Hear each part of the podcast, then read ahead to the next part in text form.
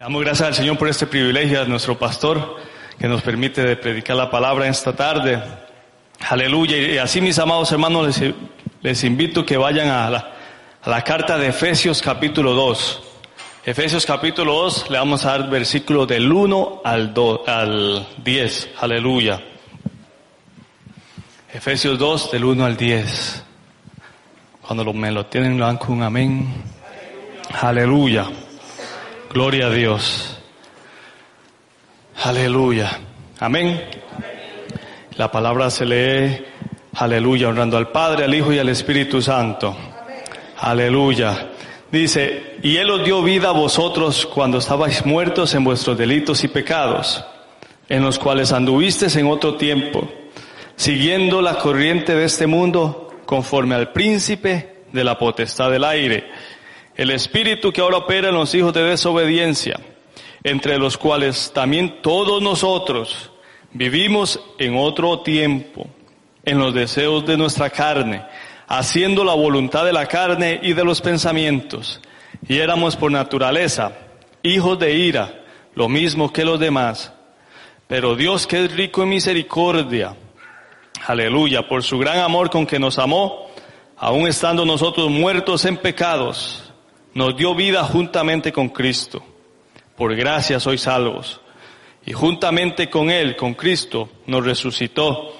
Y asimismo nos hizo sentar en los lugares celestiales con Cristo Jesús, para mostrar en los siglos venideros las abundantes riquezas de su gracia en su bondad para con nosotros en Cristo Jesús. Porque por gracia sois salvos por medio de la fe. Y esto no de vosotros, pues es don de Dios no por obras, aleluya, para que nadie se gloríe, porque somos hechura suya, creados en Cristo Jesús para buenas obras, las cuales Dios preparó de antemano para que anduviesen en ellas, anduviésemos en ellas. Padre, te damos las gracias en el nombre de Jesús.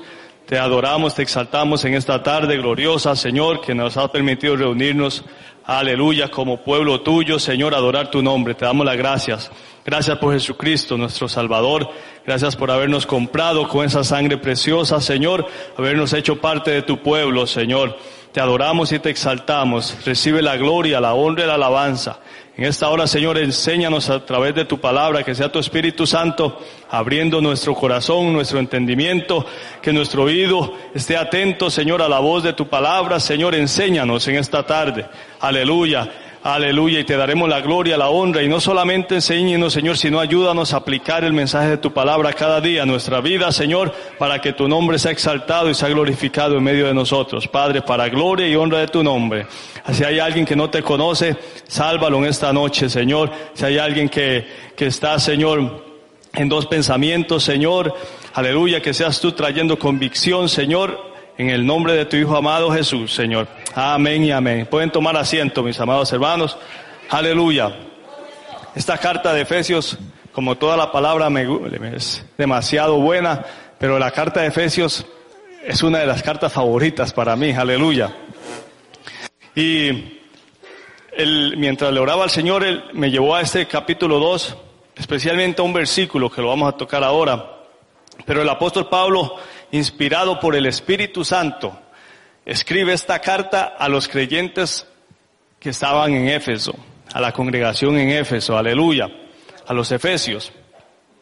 Pablo apóstol de, y él comienza en el capítulo 1, versículo 1, dice, Pablo apóstol de Jesucristo, a los santos y fieles en Cristo Jesús, que están en Éfeso. Aleluya, ve, la carta escrita por el apóstol Pablo, inspirada siempre, ¿verdad? Hay que enfatizar en eso porque Pablo la escribió, pero no fue el que la escribió por su propia gana, porque él quiso, sino porque el Espíritu Santo de Dios lo inspiró para llevar esa palabra a los creyentes. Aleluya. Escribe esta carta con dos propósitos, con varios, pero yo saqué dos. Dice, el propósito número uno es de que ellos supiesen quién son en Cristo de que ellos supiesen quién son en Cristo Jesús, de lo que Dios había hecho en ellos por medio de su gracia y su amor en Cristo Jesús, de los planes y propósitos de Dios para con ellos en Cristo Jesús antes de la fundación del mundo. Si usted lee esta carta, enfatiza mucho esto, en el propósito y el plan de Dios que tenía para con el creyente. Se lo escribió a ese, a esa iglesia, pero eso es para todo creyente en todos los tiempos. Ese es el primer propósito, que supiesen lo que había significado el sacrificio en la cruz, lo que había hecho el Cordero de Dios al morir en la cruz y al resucitar al tercer día, y lo que hace cada persona que le recibe y le acepta como Señor y Salvador de su vida. Aleluya. Y el segundo propósito es que ahora, después de que habían aceptado al Señor Jesucristo y sabían lo que Jesús había hecho en ellos, lo que Dios, cómo Dios los amaba y cómo Dios los había transformado, ahora tenían que vivir de acuerdo a esa, a esa vida. Ese es el segundo propósito, aleluya, de que los, de ellos debían vivir de acuerdo a lo que Dios había hecho. Aplicar, en otras palabras, aplicar en todos los aspectos de su vida cada enseñanza que Dios les estaba dando por medio de esta carta. Ese es el propósito de la escritura. Enseñarnos lo que Dios hizo, quién es Dios primeramente, lo que Él hizo por nosotros, quiénes somos nosotros, quiénes éramos, quiénes somos ahora y cómo aplicamos cada enseñanza de la palabra para cada instante de nuestra vida, para cada cosa que llega a nuestra vida, cómo la aplicamos, cómo, en otras palabras, cómo vivimos la palabra a diario. Aleluya. Estos son los propósitos de esa carta. Esta carta, entonces, en otras palabras, es doctrinal y práctica. No solamente para los creyentes a los cuales fue dirigida la carta, sino para cada creyente, tanto como, congregación o individual, de todos los tiempos. Esta carta se puede, predica aquí como congregación, pero usted la lee en su casa y le está hablando personalmente a su vida.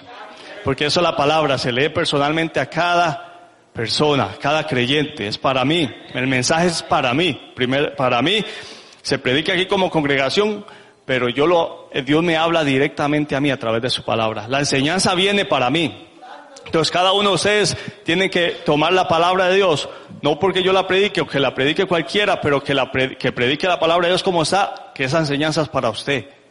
Tal vez usted no está viviendo lo que está, se está pasando ahí, pero cada enseñanza doctrinal de lo que Dios hizo en el ser humano eso, no, eso es para cada uno de nosotros.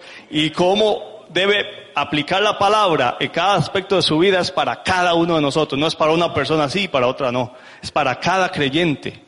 Aleluya. Durante todos los tiempos, desde que la iglesia, aleluya, comenzó. Entonces, en este capítulo 2, el apóstol, ¿verdad? Comienza y dice, y Él os dio vida a vosotros cuando estabais muertos en vuestros delitos y pecados. Aleluya. Dice, y Él nos dio vida. ¿Quién fue el que nos dio vida? aleluya. ¿Quién, ¿A quién se estaba diciendo Pablo? Él sigue el mismo pensamiento del, capítulo 1. Aleluya. Y el Padre Celestial a través de su Hijo nos dio vida. aleluya. En el capítulo 1, en el versículo 17, o del versículo 15, aleluya, 15 en adelante. Efesios 1.15 en adelante, una oración que Pablo le hace al Padre, o que él anhelaba, le está diciendo a ellos que esta es la oración que él hacía al Padre por los Efesios, y se lo escribe a ellos, dice, por esta causa, por la causa de que ellos habían creído en Cristo Jesús y que lo seguían, habiendo oído de vuestra fe en el Señor Jesús y de vuestro amor para con todos los santos, dice, no ceso de dar gracias por vosotros, haciendo memoria de vosotros en mis oraciones, para que el Dios de nuestro Señor Jesucristo, el Padre de gloria, os dé espíritu de sabiduría y de revelación en el conocimiento de Él. Eso tenemos que orarlo nosotros a diario al Señor, que nos dé espíritu de sabiduría y de revelación en el conocimiento de Él. Aleluya, que alumbre los ojos de nuestro entendimiento, alumbrando los ojos de vuestro entendimiento, para que sepáis cuál es la esperanza que Él os ha llamado y cuáles las riquezas de la gloria de su herencia en los santos y cuál la superminente grandeza de su poder para con nosotros los que creemos, según la operación del poder de su fuerza, la cual operó en Cristo resucitándole de los muertos y sentándole a su diestra en los lugares celestiales, sobre todo principado y autoridad y señorío y sobre todo nombre que se nombra no solo en este siglo, sino también en el venidero. Y sometió todas las cosas bajo sus pies, bajo los pies de Cristo, y lo dio por cabeza sobre todas las cosas a la iglesia, la cual es su cuerpo, la plenitud de aquel que todo lo llena en todo. Aleluya. Y ahí es donde dice que la iglesia es la plenitud de aquel que todo lo llena en todo, y ahí es donde dice, y él lo dio vida. ¿Quién? El Padre. En el versículo 4 dice, pero Dios que es rico en misericordia por su gran amor con que nos amó, aun estando nosotros muertos en pecados, nos dio vida juntamente con Cristo. Ve, por medio, el Padre nos da la vida por medio de Cristo. Y Él os dio vida a vosotros. Aleluya. El Padre Celestial. ¿Por qué Dios tuvo que darnos vida a nosotros? Aleluya. Y dice, porque estábamos muertos en nuestros delitos y pecados. Estábamos muertos en nuestros delitos y pecados. Entonces, ¿qué vida fue la que se le dio al creyente? ¿Qué es estar muerto en nuestros delitos y pecados? Porque dice que Él nos dio vida, se lo dirige a Efesios, pero ponga su nombre ahí. Si usted ha creído en Cristo Jesús, Él le ha dado vida, le dio vida a cada uno de nosotros porque estábamos muertos en nuestros delitos y pecados. Aleluya. Vamos a Romanos 3, 23, a Romanos 6, 23. Aleluya. Romanos 6, 23. Vamos a ver qué es estar muerto en delitos y pecados. Romanos 6, 23. Dice, porque la paga del pecado es muerte, mas la dádiva de Dios es vida eterna en Cristo Jesús, Señor nuestro. Dice que la paga del pecado es muerte. No solamente en el día del juicio que Dios va a juzgar al ser humano por causa del pecado, aquellos que no han creído en el Señor Jesucristo, aquellos que no se han arrepentido de sus pecados, aquellos que no le han entregado su vida a Él y lo han aceptado como Señor y Salvador, en Apocalipsis 20 habla del día del juicio del trono blanco. Ese día Dios va a juzgar a la humanidad y por causa del pecado la paga va a ser muerte, va a ser lanzado al lago de fuego, el infierno, que la muerte, en la Biblia le llama la muerte segunda. Es la muerte segunda. Ahí va a ser, se aplica este versículo también. Pero no solamente en ese día, sino en el, en el estado actual del ser humano. Aleluya, que la paga del pecado es muerte. Por eso es que la dádiva de Dios es vida eterna, lo que ahí dice, y Él os dio vida. Él les dio la vida. Aleluya. Aleluya. Estar muerto espiritualmente, esa es la, la paga del pecado. Muerto. ¿Y qué es estar muerto? Entonces muerto, estar muerto es estar muerto espiritualmente. Esa es la herencia que todo ser humano, recibe de su primer padre Adán. La herencia de estar muerto, aleluya, de nacer muerto en el pecado espiritualmente, aunque nosotros sabemos que Jesús dijo, venid, dejad a los niños venir a mí porque de ellos es el reino de los cielos, no se lo impidáis porque de ellos es el reino de los cielos, pero el niño nace en pecado, su naturaleza es pecaminosa. Desde que yo nací ya mi naturaleza es pecaminosa. Por eso cuando yo voy creciendo nadie me tiene que decir que haga, que esto es malo, esto, porque ya se va desarrollando eso. Esa es mi naturaleza. Entonces cuando viene el mandamiento de Dios, ahí dice Pablo que me mató. El mandamiento de Dios en Romanos 7 habla que él estuvo sin la ley en un tiempo. ¿Desde cuándo? Cuando era niño porque los judíos han tenido la ley desde que, desde el monte Sinaí, que Dios se la dio a través de Moisés. Pablo la tuvo toda su vida, pero cuando, él no entendía el mandamiento, pero dice, cuando yo entendí, no codiciarás, entonces ese mandamiento produjo en mí toda codicia y me mató. Entonces, aleluya. Nosotros heredamos, todos los seres humanos, sean judíos o no sean judíos, sean gentiles, heredan el, el, la, herencia de pecado de Adán. Nacemos con esa sangre contaminada ya, contaminados. Aleluya. Y no solamente la muerte, sino que heredamos la condenación también. Romanos 5.12 dice que el pecado entró en el mundo por un solo hombre, ese hombre es Adán, y por el pecado la muerte. Dice que así la muerte pasó a todos los hombres por cuanto todos pecaron. La muerte pasó a todos los hombres. Aleluya. No solamente la muerte física, sino la muerte espiritual. Pasa a todos los hombres como herencia. Entonces, Romanos 5.10 dice que éramos enemigos de Dios. Romanos 5.10 dice que éramos enemigos de Dios. Mas siendo enemigos de Dios, Dios nos reconcilió por medio de la muerte de su Hijo. ¿Cómo no nos dará juntamente con Él todas las cosas? Aleluya. Y Romanos 3.23 dice que estamos destituidos de la gloria de Dios por cuanto todos pecamos. Pecaron y están destituidos de la gloria de Dios. Entonces, estar muerto espiritualmente es estar separado de Dios, viviendo para nosotros mismos, para nuestros placeres, haciendo nuestra propia voluntad, incapacitados para vivir para Dios. Voy a repetirlo, estar muertos espiritualmente, aleluya, es estar separado de Dios, viviendo para nosotros mismos, para nuestros placeres, haciendo nuestra propia voluntad, incapacitados para vivir para Dios. Aleluya, porque las personas que no tienen a Cristo tratan de buscar a Dios a su propia manera buscan lo espiritual, porque ahora el nuevo creyente busca lo espiritual, pero lo espiritual en Dios. El Espíritu nos guía, dice que el Espíritu nos enseña, acomoda lo espiritual a lo espiritual. Pero el que no conoce a Cristo también busca lo espiritual. Por eso es que hay tanta idolatría, hay tanta hechicería, hay tanto ocultismo, hay tanta brujería. Eso es real, es el mundo espiritual. Entonces mucha gente piensa y son, sirven a la santería, a la hechicería y todo eso y creen que le sirven a Dios. Pero están engañados. Entonces, eso es estar muerto espiritualmente, separado de Dios, incapacitados para servir a Dios. El ser humano no puede servir a Dios por su propia fuerza. Aleluya. Pero dice que Él nos dio vida cuando estábamos separados de Él cuando estábamos muertos, cuando estábamos sin Él. ¿Qué es tener la vida? ¿Qué vida está hablando ahí el apóstol? Romanos 3, este, 6, dice, pero la dádiva de Dios, hablando, la paga del pecado es muerte, nacemos muerte por causa del pecado, ya separados de Dios. No podemos tener esa relación con Dios. No podemos buscarle como Él quiere que le busquemos. Dice que es muerte, pero la dádiva, el regalo de Dios es vida eterna en Cristo Jesús, Señor nuestro. Aleluya. Gloria a Dios.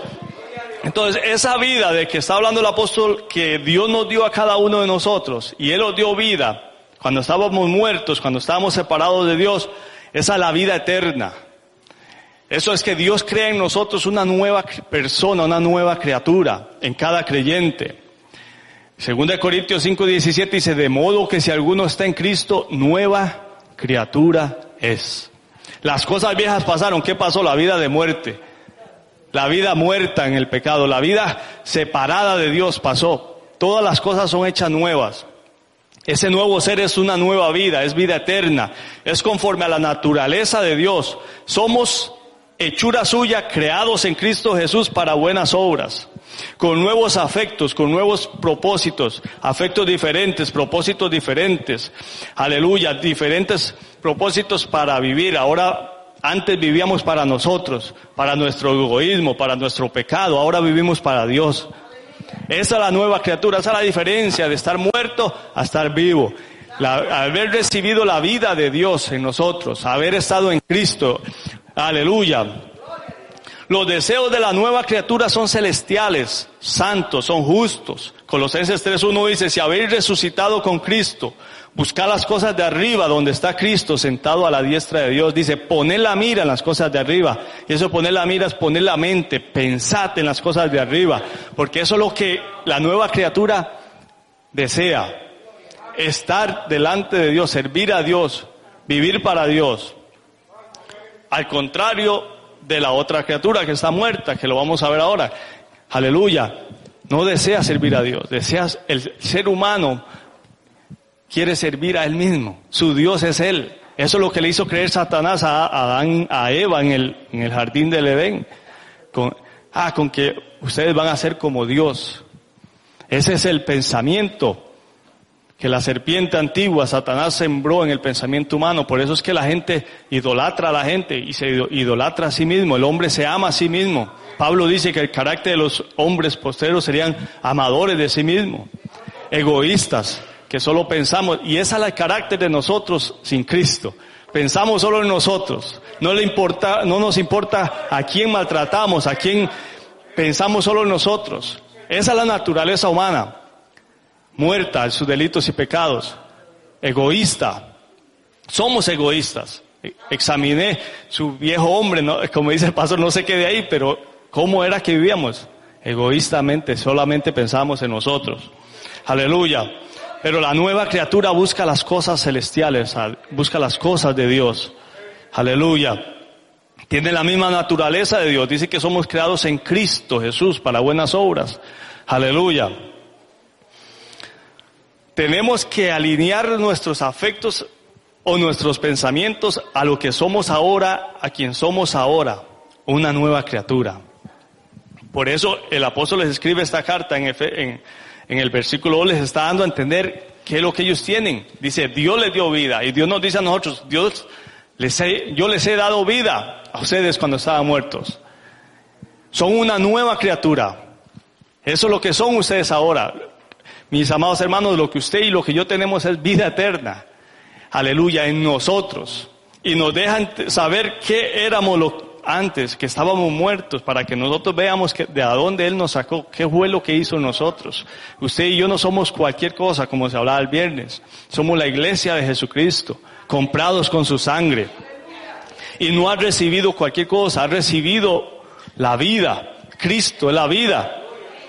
Usted y yo no, no hemos recibido cualquier regalo ahora como en Navidad que se da unas tenis nuevas, un, a un pantalón, un videojuego. Hemos recibido al Hijo de Dios como regalo, como dádiva. La vida eterna, aleluya. Eso es lo que ha recibido usted y lo que he recibido yo. Aleluya. Entonces tener vida espiritual, vida eterna es estar unidos a Cristo Jesús. De modo que si alguno está en Cristo, estar en Cristo es una nueva criatura. Lo que Dios nos ha dado, la dádiva de Dios es vida eterna. Aleluya. Una, ser una nueva persona, capacitados por Dios para vivir para Él y no para nosotros. Eso es lo que somos nosotros. Nosotros, Dios nos ha capacitado y nos ha dado, dice Pedro, todo lo que pertenece a la vida y a la piedad. Todo lo que pertenece a la vida y la piedad se nos ha sido dado por su divino poder y, y deidad. Aleluya. Ser, una, ser capacitados por Dios para vivir para Él y no para nosotros. Es estar reconciliados con Dios. Ya vimos que vivir muertos es estar separados de Dios, enemigos de Dios, destituidos de la gloria de Dios. Y estar vivos, estar con la vida que Dios da es totalmente lo contrario. Es estar en Él, estar en Dios, Aleluya, tener esa comunión con Dios, estar arreglados, reconciliados con Dios, amigos, ser amigos de Dios, ser hijos de Dios y tener una relación con Él. Esto, tener esa vida eterna es conocer a Él. Juan 17.3 dice, y esta es la vida eterna, que te conozcan a ti, el único Dios verdadero, y a Jesucristo a quien has enviado. En otras palabras, tener una relación con Dios, conocer a ese Dios todopoderoso, el creador del universo. Eso es lo que usted y yo hemos recibido, mis amados hermanos, aleluya.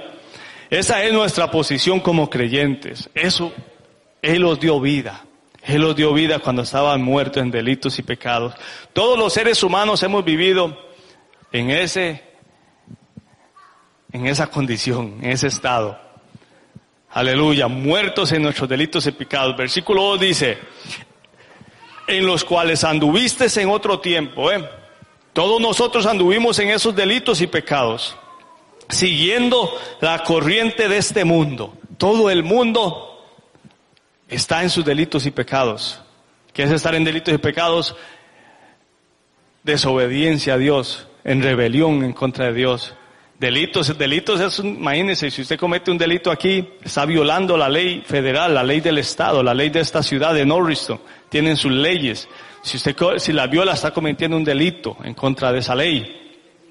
Todo ser humano, dice Pablo, o Dios nos dice en esta carta que hemos vivido de esa manera, desobedeciéndolo a Él.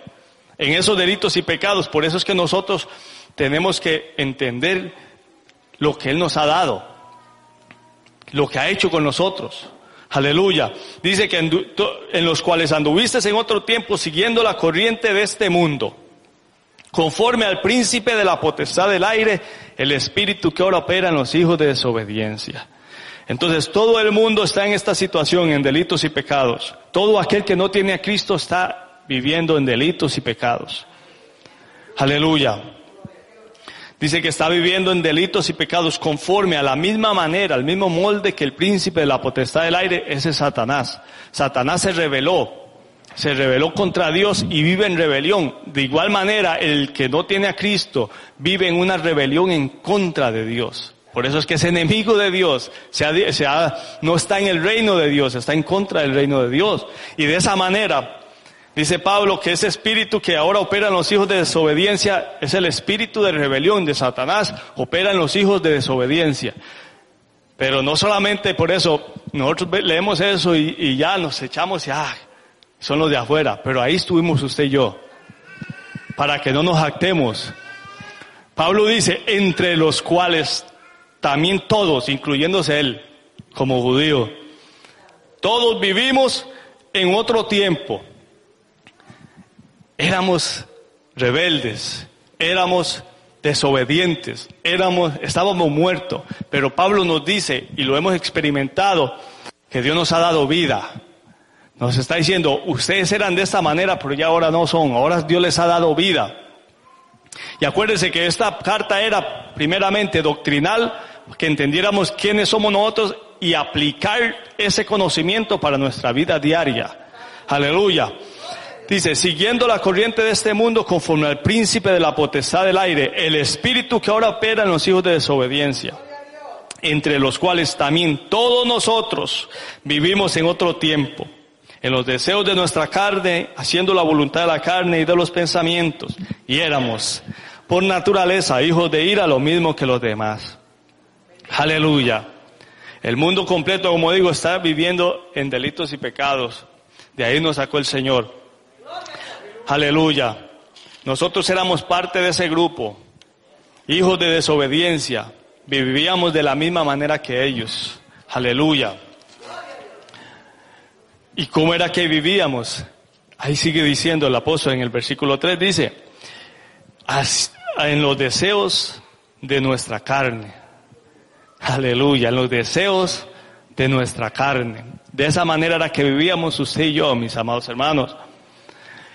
El Nuevo Testamento usa la palabra carne para referirse a diferentes cosas. Por eso es que nosotros tenemos que entender las definiciones de la palabra para cuando usted y yo leemos un versículo, sepamos a qué se está refiriendo el Señor ahí y cuál es el mensaje que nos está comunicando. Aleluya. Número uno, usa la palabra carne para la sustancia o materia del cuerpo, tanto de los seres humanos como los animales. Primera Corintios 15, 35 dice, Vamos a 1 Corintios 15, 35. Tocar estos versículos rápido, nada más para que veamos qué es lo que se refiere la carne. 15.35 dice, aleluya. 39, 39. Bueno, el del 35 dice, pero dirá alguno, ¿cómo resucitan los muertos? ¿Con qué cuerpo vendrán? Necio los que tú siembras no es lo que se vivifica, sino, si no muere antes. Necio, lo que tú siembras no se vivifica si no muere antes. Y lo que siembra no es, lo, no es el cuerpo que va a salir, sino el grano desnudo, ya sea el de trigo o de o otro grano. Pero Dios le ha dado el cuerpo como Él quiso y a cada semilla su propio cuerpo. No toda carne es la misma la misma carne, sino que una carne es la de los hombres, otra carne es la de las bestias, otra carne la de los peces y otra carne la de las aves. Entonces, a ese versículo quería llevar era para que ahí en esa palabra usa carne para referirse a la materia del cuerpo humano y de los animales. Otra, otra, otro versículo, otra cosa por la cual la Biblia usa la palabra carne es del cuerpo humano. Gálatas 2.20 dice, con Cristo estoy crucificado y ya no vivo yo, más vive Cristo en mí. Lo que ahora vivo en la carne, mi cuerpo humano, lo vivo en la fe del Hijo de Dios, quien me amó y se entregó por mí. Aleluya. Filipenses 1.22, Pablo dice, pero quedar en la carne es mucho más beneficioso para la obra. Está diciendo, pero quedar en mi cuerpo, mi cuerpo humano es mucho más beneficioso para la obra. Entonces ahí usa la palabra carne para referirse al cuerpo humano. También la Biblia usa carne para referirse al cuerpo, a la humanidad de nuestro Señor Jesucristo. Y aquel verbo se hizo carne y habitó entre nosotros y vimos su gloria, gloria como del unigénito del Padre, lleno de gracia y de verdad. Primera Timoteo 3:16 dice, y grande es el misterio de la piedad. Dios fue manifestado en carne. Ve, Dios se manifestó en carne. ¿Cuándo? Cuando vino en, la persona de nuestro Señor Jesucristo. Aleluya. Y aquel verbo se hizo carne. Y Juan 4, primera de Juan 4, 22 también habla de eso. Dice que este es el espíritu del anticristo. Todo aquel que confiesa que Jesús no vino en carne no es de Dios. Entonces, la palabra carne se usa para diferentes cosas en la Biblia. Y en, y en esta, en este lugar donde Pablo nos habla, en Efesios capítulo 2, dice que andábamos nosotros conforme a los deseos de nuestra carne. Aleluya. Efesios 2, 3. Ahí está hablando de la naturaleza caída del hombre, que está corrompida por el pecado, que está conforme a deseos desordenados que no agradan a Dios. La Biblia también le llama el viejo hombre, eh, la carne. Entonces, en este sentido que Pablo habla, está hablando de la corrupción del hombre, del hombre caído, del hombre muerto en pecado. Aleluya. Para que nosotros podamos, para cuando leamos la palabra y nos encontremos, Jesús vino en carne, no vayamos a pensar que Jesús tenía un cuerpo corrupto, un cuerpo de pecado como lo tenemos nosotros, una naturaleza caída. Él no, es, él es perfecto, siempre ha sido. Aún en su encarnación, Él fue perfecto. Dice la Biblia que Él no pecó y en Él no, Él no nació en pecado. Él no nació con ese cuerpo de pecado como lo tenemos nosotros. Aleluya. Entonces, seguimos. Dice que haciendo la voluntad de la carne y de los pensamientos. Aleluya. Que todos vivíamos en los deseos de la naturaleza corrompida y perversa. Todos. Y esos deseos no son deseos agradables, no son, dese- son deseos contrarios a la voluntad de Dios, deseos que no se sujetan a la ley de Dios. Romanos 8:7 dice, Romanos 8:7, aleluya, dice, por cuanto los designios de la carne son los deseos de la carne, los deseos de la naturaleza corrompida del viejo hombre, son enemistad contra Dios, son enemigos de Dios. Ya hablamos que estar muerto, estar separado de Dios es ser enemigo de Dios. Son enemistad contra Dios porque no se sujetan a la ley de Dios ni tampoco pueden. Y los que viven según la carne, dice, no pueden agradar a Dios. Los que viven de acuerdo a esa naturaleza corrompida, a ese viejo hombre, no pueden agradar a Dios. Aleluya. Entonces, esos deseos en los cuales vivíamos nosotros eran desagradables. Tenemos que entender eso. No agradan a Dios, no se sujetan a la ley de Dios. Aleluya. Deseos malos, perversos, corrompidos. Mis amados hermanos, y todos vivíamos en esos deseos, todos. Haciendo la voluntad de la carne y de los pensamientos. Haciendo es llevando a cabo, obedeciendo la voluntad de la carne. O sea, todo lo que la carne quería hacer, lo hacíamos. Todo lo que los pensamientos nos llegaban a la mente, quisiéramos, pero no buenos, sino malos, lo hacíamos. Muchos los llevábamos a cabo. Dice que eh, haciendo la voluntad, voluntad es lo que quiere hacer uno, lo que desea de la carne, haciendo la voluntad de esa naturaleza corrompida.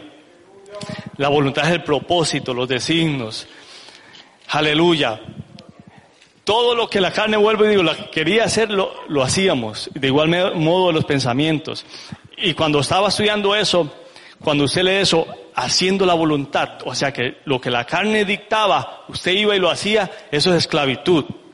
Eso es estar esclavo a la carne. Está hablando de una esclavitud, de un dominio absoluto de la carne, que está corrompida con sus deseos engañosos. Así estábamos nosotros. El apóstol, vuelvo y digo, le está hablando a los efesios y nos habla Dios hoy que de esa manera estamos nosotros. Vivimos de esa manera, haciendo la voluntad de la carne, esclavizados a la carne, a los pensamientos, la cual estaba dirigida e inflamada e- y la, la incitaba a hacer todo eso también el príncipe de este mundo. El espíritu que ahora opera en los hijos de desobediencia, en los mismos que están como estamos nosotros. La carne del enemigo, que es Satanás, el príncipe de las tinieblas, está aliada. Son enemigos de Dios. Son, están en una rebelión en contra de Dios. Aleluya. Entonces, mis amados hermanos, a nosotros nos dominaba la ira. porque esa es la carne. Las obras de la carne, los deseos de la carne se manifiestan. Las, Gálatas 5.19 dice, y es, manifiestas son las obras de la carne. Las obras son lo que la carne, los deseos internos del hombre se manifiestan afuera.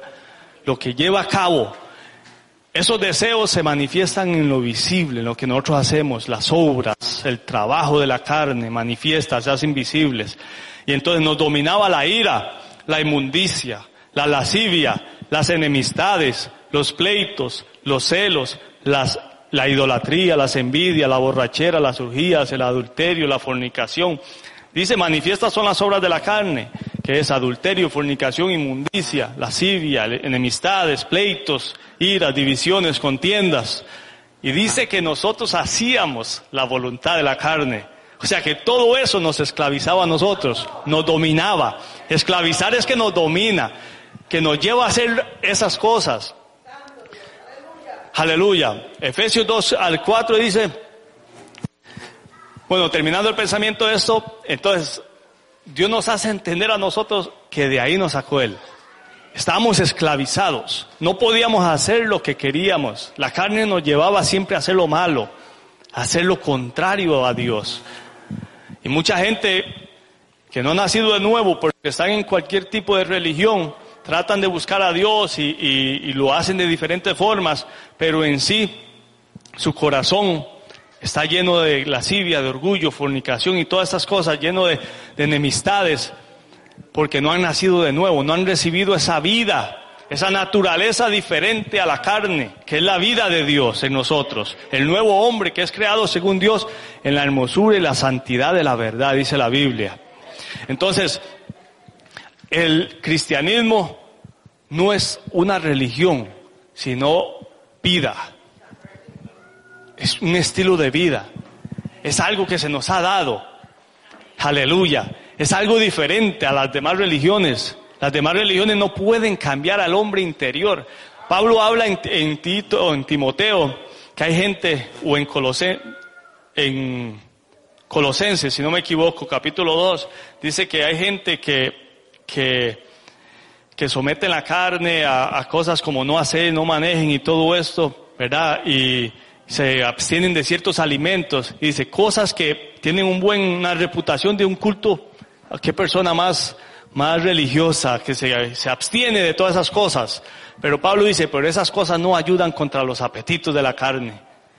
El abstenerse de comida, el abstenerse de, de eso no ayuda a, a tener muerto ese hombre perverso que está dentro de nosotros, que lo vamos a ver, que es la carne el viejo hombre que está viciado con sus deseos engañosos, que es corrompido. Aleluya. Entonces, esas cosas nos dominaban a nosotros, pero el versículo 4 dice, eh, vamos otra vez a Efesios 2.4. Efesios 2.4. Aleluya.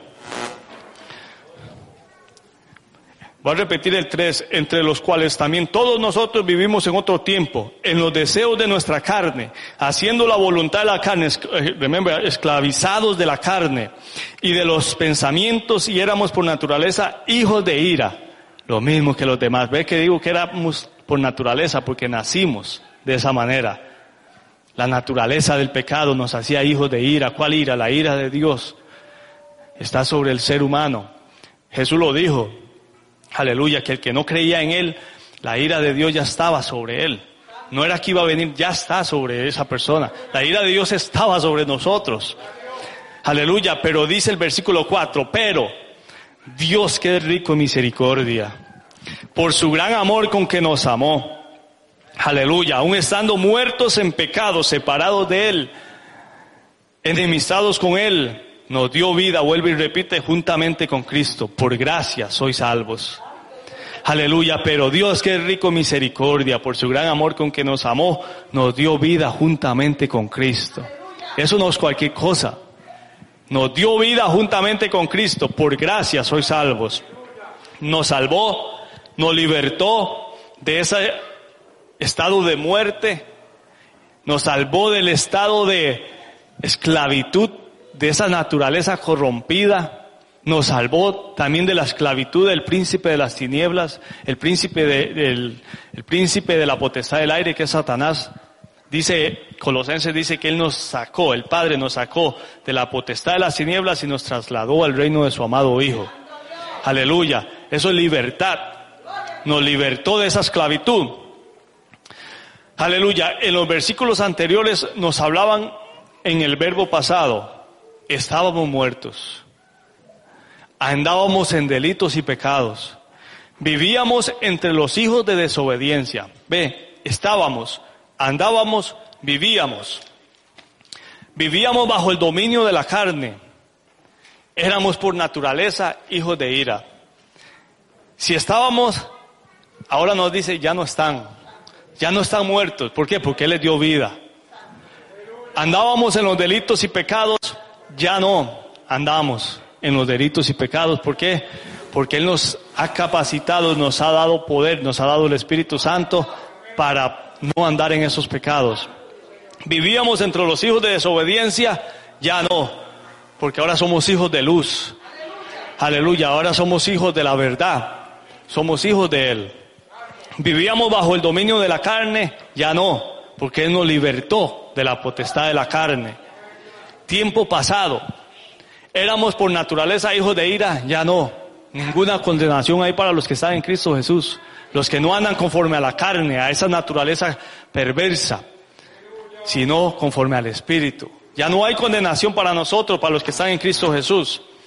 Dice, ahora nuestra condición es diferente. Esa es la verdad de Dios, esa es la verdad que Dios quiere transmitir a los efesios a través del apóstol Pablo y lo que lo que Él había hecho con ellos y por ellos, lo que Dios había hecho a través de Cristo Jesús por ellos y para ellos. Y esa es la verdad que Dios nos quiere transmitir a nosotros, los creyentes, y esa es la nueva noticia para todo aquel que no tiene a Cristo Jesús, todo aquel que no la ha recibido, todo aquel que camina en sus delitos y pecados, que Dios le ofrece vida, vida eterna, y esa vida está a través de su Hijo Jesucristo. La Biblia dice que si nosotros nos arrepentimos de nuestros pecados y ponemos totalmente nuestra confianza en el Hijo de Dios, recibimos vida eterna. Ya lo leímos, la paga del pecado muerte, más la el regalo de Dios es vida eterna en Cristo Jesús, Señor nuestro. Él es la vida. Él es el verbo de vida. El único que lo puede salvar a usted y libertarlo de la esclavitud, del pecado, la esclavitud de cualquier, de la carne, de esa naturaleza corrompida es Jesucristo, el Hijo de Dios. No es ninguna religión. Como el pastor siempre dice, no es el nombre de la congregación, no es el concilio, no es el pastor, es el pastor de pastores. Jesucristo, el Hijo de Dios. Aleluya. Él es el único. Él es el único que merece la gloria, la honra y la alabanza. Aleluya. Eh, esa es la experiencia que habían tenido los creyentes en Éfeso. Habían sido libertados del poder de la carne, habían recibido la vida eterna. Esa es la experiencia que hemos recibido nosotros, las que han recibido los creyentes durante todos los tiempos. Han sido libertados, han sido trasladados del reino han sido cambiados, han sido de condición. Aleluya. Pablo en esta carta, por eso es que le digo que es la carta, una de las favoritas mías, dice que en esta carta nos dice que Dios nos escogió en Cristo Jesús antes de la fundación del mundo. Y si usted y yo ponemos atención cuando leemos esa carta, dice, en, se menciona en Cristo multitud de veces, porque esto es por medio de Él. Eso no es a través de nosotros. Ya vimos que el viejo hombre, que es la carne que está corrompida conforme a los deseos engañosos, no puede buscar a Dios.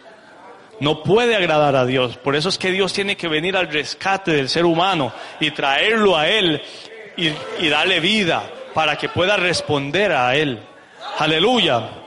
Eso fue lo que Dios hizo con nosotros. Si usted y yo estamos en Cristo, eso es, es así es usted ahora.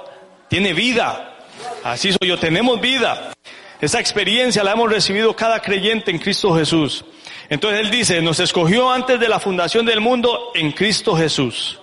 En el capítulo 1, nos redimió. En el capítulo 1, versículo 7 dice que nos redimió, nos perdonó nuestros pecados. El redimir es comprar con un precio la libertad de un esclavo. Estábamos esclavizados de la carne, esclavizados de nosotros mismos, vivíamos para nosotros, aleluya nos redimió, los perdonó los pecados, los predestinó para que seamos hijos de Él, para que seamos iguales a Él, santos y sin mancha delante de Él, dice. Aleluya. Por medio de Jesucristo nos ha dado herencia eterna, coherederos con Cristo. Somos herederos de Dios y coherederos con Cristo. Aleluya. Nos ha llamado a una, una esperanza gloriosa. Nos ha hecho parte del cuerpo de Cristo, que es la iglesia. La plenitud de aquel que todo lo llena en todo. Nos dio vida juntamente con Cristo. Nos resucitó juntamente con Cristo y nos sentó en los lugares celestiales juntamente con Cristo.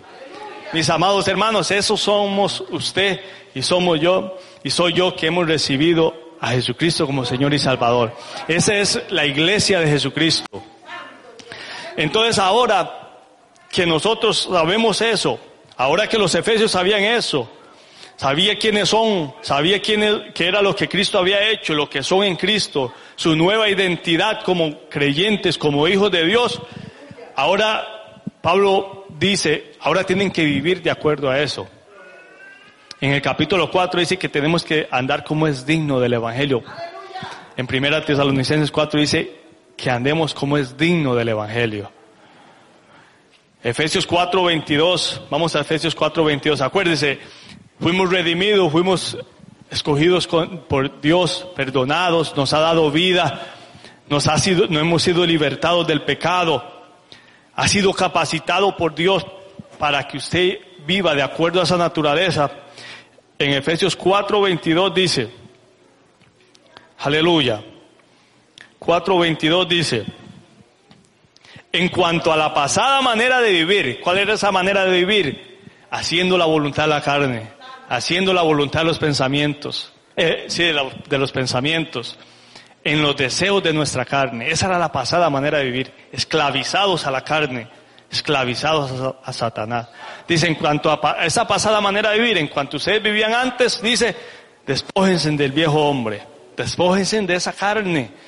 Ya ustedes no le pertenecen a ella, ya han sido libres de ella. El pastor hablaba el viernes en la introducción, cuando iba a presentar al hermano Benjamín, decía que nosotros no nos podemos dejar dominar por nada, porque hemos sido libres. Libres del poder de la carne libres del poder de las tinieblas. Aleluya. En cuanto a la pasada manera de vivir, despojado del viejo hombre que está viciado conforme a los deseos engañosos, está corrompido conforme a los deseos engañosos. Esos deseos son engañosos porque la carne dice, mira, un poquito aquí te vas a sentir bien y si te sientes bien, el pecado satisface por un momento, satisface la carne. Si me, yo digo que la carne no se satisface con el pecado, estoy mintiendo aquí. Y, y por experiencia, el ser humano se satisface en el pecado. Pero el creyente se satisface la carne por un momento, pero inmediatamente viene esa culpabilidad y viene esa amargura y viene esa tribulación que uno dice, Señor, le fallé, te fallé, Señor. ¿Por qué? Porque por más que nosotros practiquemos el pecado, nos vamos a sentir agobiados sabemos que lo que estamos haciendo está mal y que como hemos conocido la verdad y hemos recibido la vida, sabemos que estamos mal. Y, aunque pecamos, no disfrutamos el pecado como lo hacíamos antes, porque sabemos que le estamos fallando a Dios. Aquel que murió en la cruz, le estamos siendo infiel. Aquel que derramó su sangre por nosotros. Y Dios nos martilla ahí. Dice que Él reprende a los que Él ama. Por eso llama a cada iglesia en Apocalipsis a arrepentirse a, hacer las cosas que antes hacía. A, ¿Por qué? Porque Él ama a su iglesia, Él ama al creyente. Él quiere que vivamos, por eso en, en paz, que vivamos en paz, que disfrutemos la vida que Él nos ha dado, que lo disfrutemos a Él. Por eso Romanos dice, Romanos 8 dice, que el que, el que, Romanos dice, el que hace la carne o el que sigue la carne, vive atribulado, estoy palabraseando, pero el que siembra para el Espíritu siembra vida y paz. O sea, cuando nosotros los creyentes si hacemos las cosas de la carne vamos a vivir atribulados, vamos a vivir agobiados. Pero cuando usted anda conforme a esa vida nueva, ayudado por el Espíritu Santo, usted vive en paz. Usted siente la paz de Dios en usted. Usted anda satisfecho, completo, porque anda haciendo la voluntad de Dios. Aleluya. Mis amados hermanos, entonces Romanos Efesios dice, en cuanto a la pasada manera de vivir, despojémonos del viejo hombre que está viciado conforme a los deseos engañosos.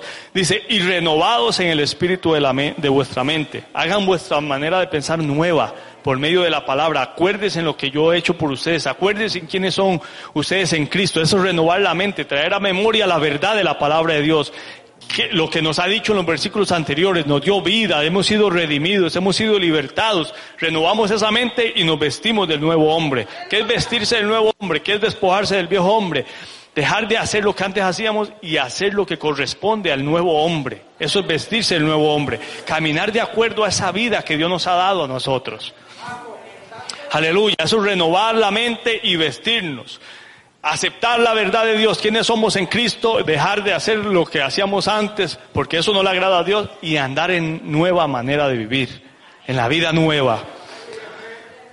Aleluya.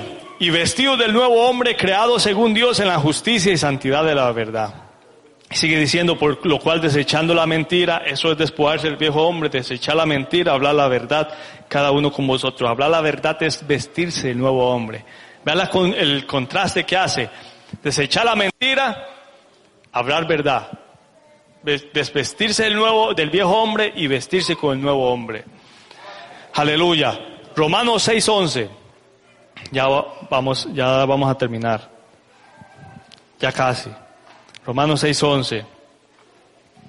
Dice, Romanos 6:11 dice, así también vosotros considerados muertos al pecado pero vivos para Dios en Cristo Jesús, Señor nuestro. Nosotros estamos muertos al pecado. Tenemos que vernos así, porque Él nos ha libertado del pecado.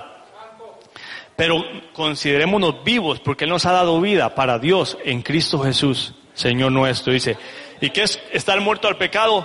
El versículo 12 lo dice, no reine pues el pecado en vuestro cuerpo mortal. ¿Por qué? Porque antes reinaba, antes gobernaba, pero ya no, porque hemos sido libres. Eso es lo que el Señor quiere que nosotros entendamos. Aleluya. En veces pensamos, y claro, es un mandamiento, pero que el Señor nos está ahí, ah, no reine. No, el Señor nos está diciendo, claro, no lo hagan, pero Él está diciendo, ¿por qué? Porque ya ustedes han sido libertados, nos dice, ya ustedes han sido comprados, yo les he dado la autoridad para que el pecado no reine sobre ustedes, para que no le obedezcan al pecado. No reine pues el pecado en vuestro cuerpo mortal, de modo que lo obedezcáis en sus concupiscencias, en sus deseos carnales, deseos malos. Aleluya. Ni tampoco presentéis vuestros miembros al pecado como instrumento de iniquidad, sino presentaos vuestros miembros a Dios como vivos de entre los muertos y vuestros miembros a Dios, sino presentaos vosotros mismos a Dios como vivos de entre los muertos, ve, y vuestros miembros a Dios como instrumentos de justicia. Aleluya. Gracias Jesús. Gálatas 5:16, versículos que los conocemos muy bien. Gálatas 5:16. Aleluya.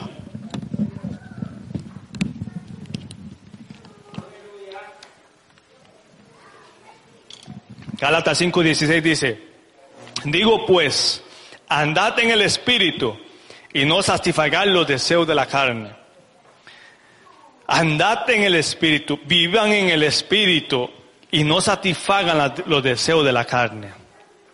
¿Qué es andar en el Espíritu? Andar de acuerdo a la vida que Dios nos ha dado. Permitir que el Espíritu Santo nos ayude a vivir esa vida. Andar no es andar brincando, danzando, no es andar hablando lenguas, es permitir que el poder del Espíritu Santo actúe en usted para que usted y yo podamos vivir la vida que Dios le agrada. Eso es andar en el Espíritu. Para poder andar en obediencia a la palabra de Dios necesitamos el poder del Espíritu Santo. Eso es vivir en el Espíritu, andar en el Espíritu. Es permitir, como digo, el poder del Espíritu Santo que influya en nuestra vida para que el nuevo hombre se manifieste. Sea el que reine, sea el que viva, sea el que gobierne. Y no satisfagan los deseos de la carne. Satisfacer la carne, dale placer a los deseos que antes teníamos que son desagradables delante de Dios. Y dice, porque el deseo de la carne es contra el espíritu y el deseo del espíritu es contra el de la carne, contra la carne. Y estos dos se oponen entre sí para que no hagáis lo que quisieras. Esa es la lucha de cada uno de nosotros todos los días, mis amados hermanos. ¿Quién domina nuestra vida? Esa es la lucha. Si el Espíritu Santo domina nuestra vida, por eso dice, andate en el Espíritu y no satisfagan los deseos de la carne, porque estos dos se oponen entre sí, para que usted y yo no hagamos lo que quisieran. Eso se llama esclavitud también. Que usted y yo no hagamos lo que quisiéramos, eso se llama esclavitud. ¿Le servimos a la carne o le servimos al Espíritu? No hay entremedio. Pero al Señor le servimos con libertad. Él nos dio la libertad, pero si nosotros no queremos servir al Señor, nos, nos convertimos esclavos otra vez de la carne, del diablo. Entonces, yo prefiero ser esclavo de Cristo para ser libre, para hacer la justicia, esclavo de la justicia, habla Pablo en, Romanos, que esclavo de la maldad otra vez. Por eso dice, porque el deseo de la carne es contra el del espíritu y el del espíritu contra la carne. Y estos dos deseos, el del espíritu y el de la carne, se oponen entre sí. Entre ellos dos para que usted y yo no hagamos lo que quisiéramos. Dice, pero si sois guiados por el espíritu, no estáis bajo la ley. Y manifiestas son las obras de la carne, que son adulterio, fornicación, inmundicia, lascivia. Entonces el, Señor nos deja entender esto, que las obras de la carne son este, este, esta lista y cosas semejantes a esas para que cuando algo de eso nos quiera dominar, sepamos que es la carne que está influenciando, que es la que quiere dominar para que no lo ignoremos, para que cuando nosotros no lo vistamos de otra manera, cuando sintamos todas estas cosas, no un momento, aquí la carne que quiere gobernar otra vez y no le permitamos satisfacer esos deseos. Dice, porque el deseo, la manifiesta son las obras de la carne que son adulterio, fornicación, inmundicia, lascivia, idolatría, hechicerías, enemistades. Estas son las que más pasamos por alto. Las primeras les ponemos más atención, pero las enemistades, los pleitos, las celos, las iras, las contiendas, eso no es nada. Eso es poquito. No, no, la Biblia le dice que esas son obras de la carne. Y los que viven conforme a eso no agradan a Dios. Recuerda que éramos esclavos de la envidia, de la ira, los homicidios, las borracheras, orgías. Y dice, cosas semejantes a estas, acerca de las cuales os amonesto, como ya os lo he dicho antes, que los que practican tales cosas no heredarán el reino de Dios. O sea, los que practican todas estas cosas, ve lo grave que es la, enemistad, eh, la ira, la contienda, no agradan a Dios y los que practican, los que viven que son guiados por eso de continuo, los que su estilo de vida semejante a eso, como los que vivíamos antes, no van a heredar el reino de Dios. Dice, mas el fruto del Espíritu es amor, gozo, paz, paciencia, benignidad, bondad, fe, mansedumbre, templanza, contra tales cosas no hay ley. Pero los que son de Cristo han crucificado la carne con sus pasiones y deseos. Los que somos de Cristo tenemos que crucificar, darle muerte a la carne y darle muerte de no llevar a cabo esos deseos, sino abstenernos. Romanos 8:12 dice, deudores somos no a la carne, para que vivamos conforme a la carne, porque si vivimos conforme a la carne moriremos, mas si por el Espíritu hacemos morir las obras de la carne, viviremos. Eso es hacer andar en el Espíritu, haciendo morir las obras de la carne. Aleluya. Entonces, ¿por qué es que dejamos que la carne nos domine muchas veces? Porque nos domina muchas veces. Nos domina. muchas veces le seguimos otra vez la corriente a la carne. Muchas veces permitimos que la ira nos gobierne, que la ira nos domine. Muchas veces permitimos que el enojo nos domine y pasamos días enojados con nuestras esposas, con nuestros esposos, las mujeres con nuestros hijos. Son obras de la carne. La Biblia dice que no satisfagamos esos deseos.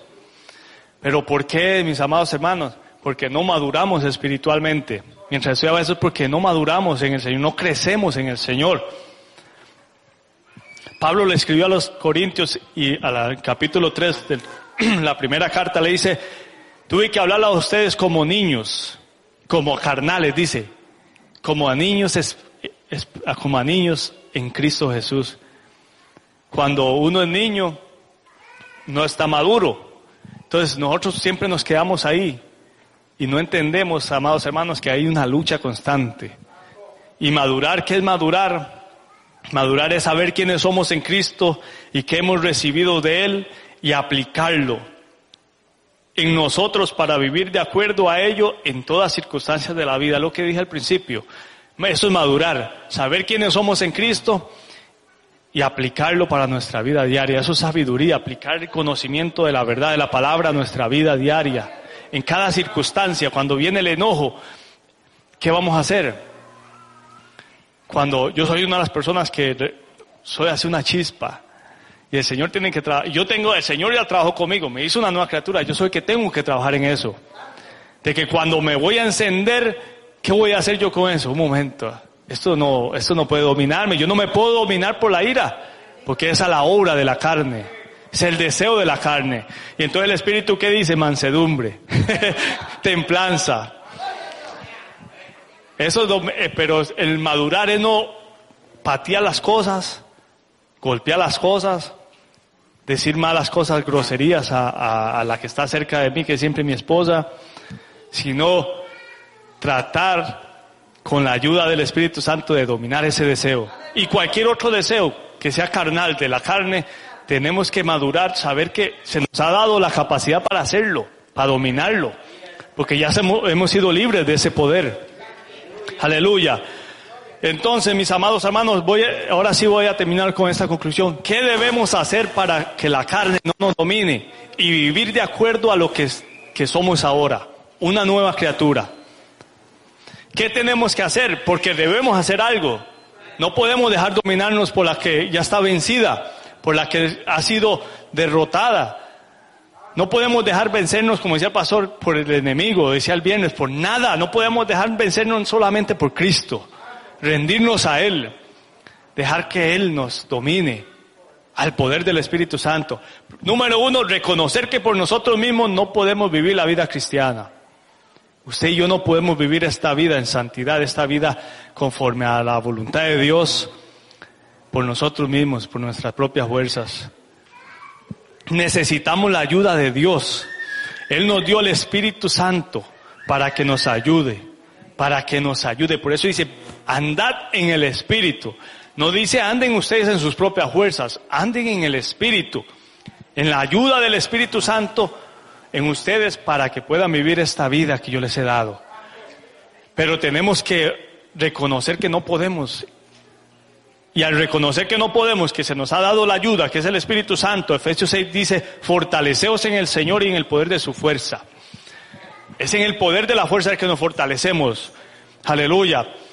Entonces, el número dos, cuando reconocemos eso, tenemos que recurrir a Él para que Él nos ayude, para que Él nos fortalezca.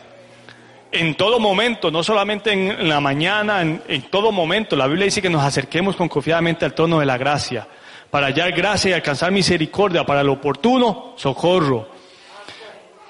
Entonces, Mateo 26, 41, Jesús dijo, velad y orad para que no entréis en tentación. El espíritu está dispuesto, pero la carne es débil.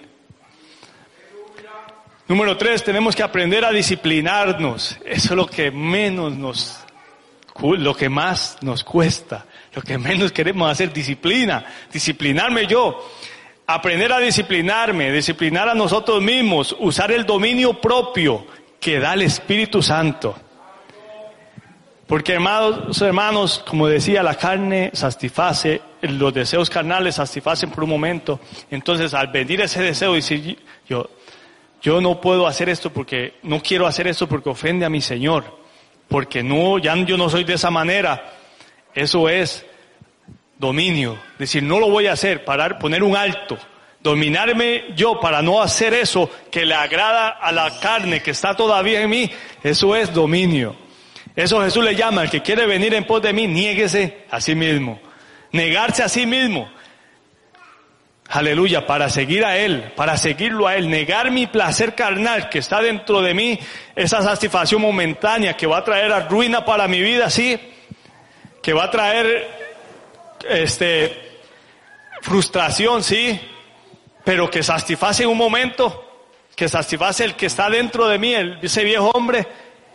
Eso es lo que tenemos que aprender a hacer cada día, cada momento, cuando llega nuestra vida. Ponerle un alto. Aleluya. Primera Corintios 9, 24, Pablo hace un ejemplo de una carrera y él dice, para, para cortar, porque ya se me acabó el tiempo, dice, Pablo dice que él, que todo aquel que corre un estadio de todo se abstiene. Él usa la verdad para recibir una corona corruptible, pero nosotros una incorruptible. Entonces quiere decir que nosotros tenemos que abstenernos de qué? De los deseos carnales, dominarlos. Dice, yo, por eso yo no corro a la aventura, ni golpeo el aire, golpeo mi cuerpo, dice, y lo pongo a servidumbre. Eso es dominio propio. Eso es disciplina.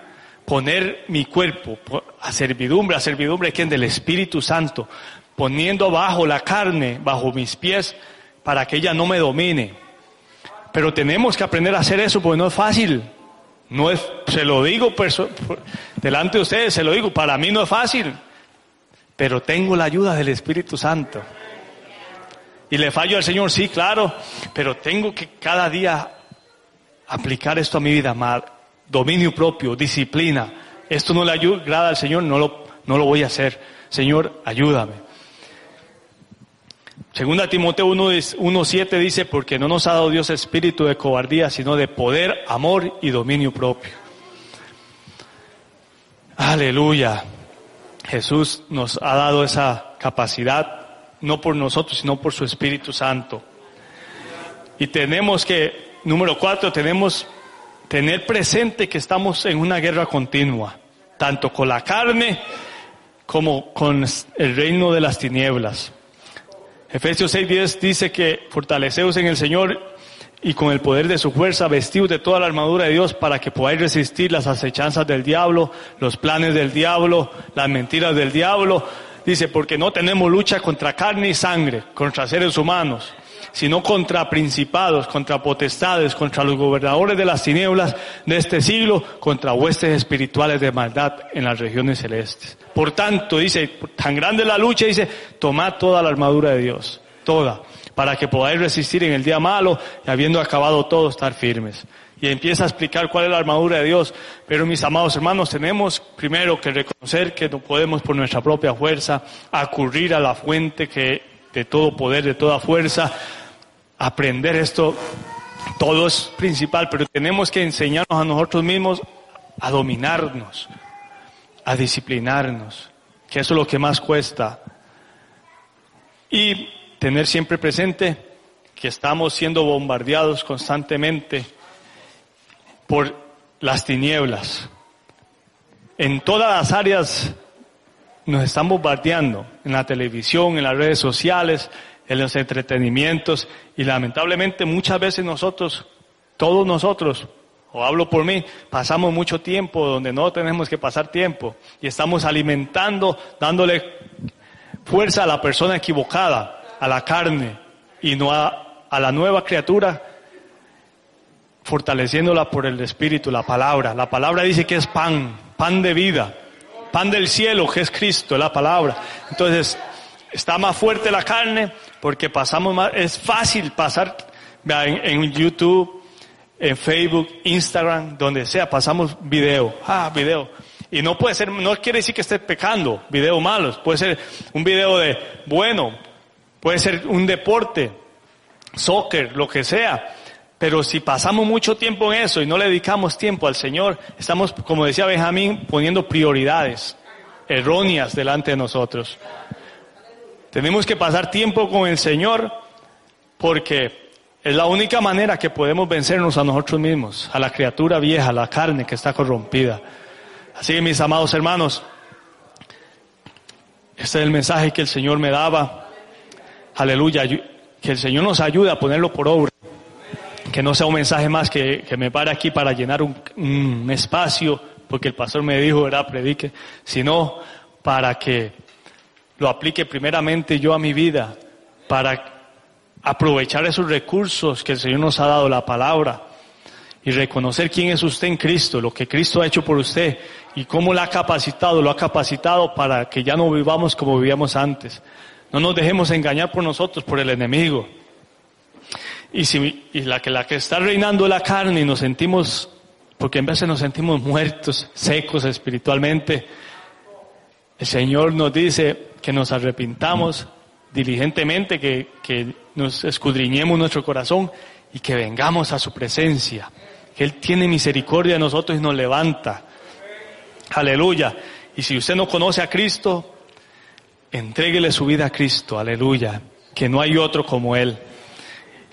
Gracias mis amados hermanos, con nosotros el pastor. Aleluya. Dios me les bendiga mucho.